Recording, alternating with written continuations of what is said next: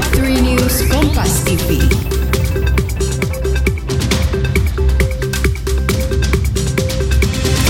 Kisah nyata kriminal dibalut dalam drama audio yang mendebarkan hanya di podcast Tinggal Nama. Halo sahabat Kompas TV, saatnya kita kembali mengupdate 3 berita terpopuler hari ini, Senin 24 Oktober 2022, bersama saya Anselina Tasya. Sahabat Kompas TV di berita pertama, Polda Metro Jaya menggelar konferensi pers terkait kasus pembunuhan oleh Rudolf Tobing terhadap Ayu Yunia Rizabani alias Ica Senin 24 Oktober 2022. Rudolf Tobing, pelaku pembunuhan terhadap Ayu Yunia Rizabani alias Ica, hanya terdiam dan menunduk ketika ditunjukkan kepada awak media saat konferensi pers di Polda Metro Jaya. Sementara itu, polisi menyebutkan modus Rudolf membunuh Ica untuk merampas harta korban, sedangkan motif pelaku yaitu karena dendam dan sakit hati terhadap korban. Adapun sejumlah barang bukti yang berhasil disita, di antaranya satu buah troli berwarna merah, sarung tangan berwarna hitam, mobil, hingga uang tunai.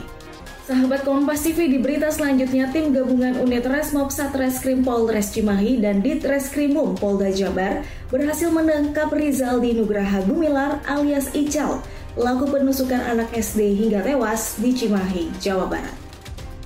Setelah empat hari buron, pelaku penusukan siswa SD hingga tewas di Cimahi berhasil diringkus polisi. Polisi berhasil menangkap RN di tempat persembunyiannya di kawasan Cicendo, Kota Bandung, Minggu sore. Sakit hati diejek teman karena tak punya ponsel menjadi motif pelaku melakukan aksinya.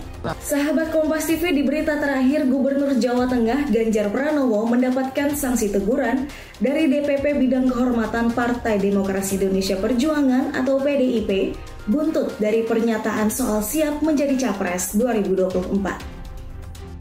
Ganjar Pranowo mendatangi kantor DPP PDI Perjuangan di Jalan Diponegoro Menteng, Jakarta Pusat, Senin 24 Oktober 2022 sore. Kedatangannya tersebut untuk dimintai klarifikasi atas pernyataannya terkait kesiapannya menjadi Capres 2024. Usai dimintai klarifikasi, Ganjar dijatuhi sanksi berupa teguran.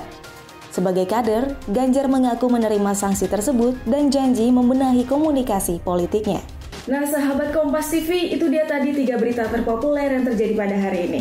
Kalau begitu saya pamit undur diri dulu tapi jangan lupa untuk di like, share, komen, dan subscribe channel Youtube Kompas TV.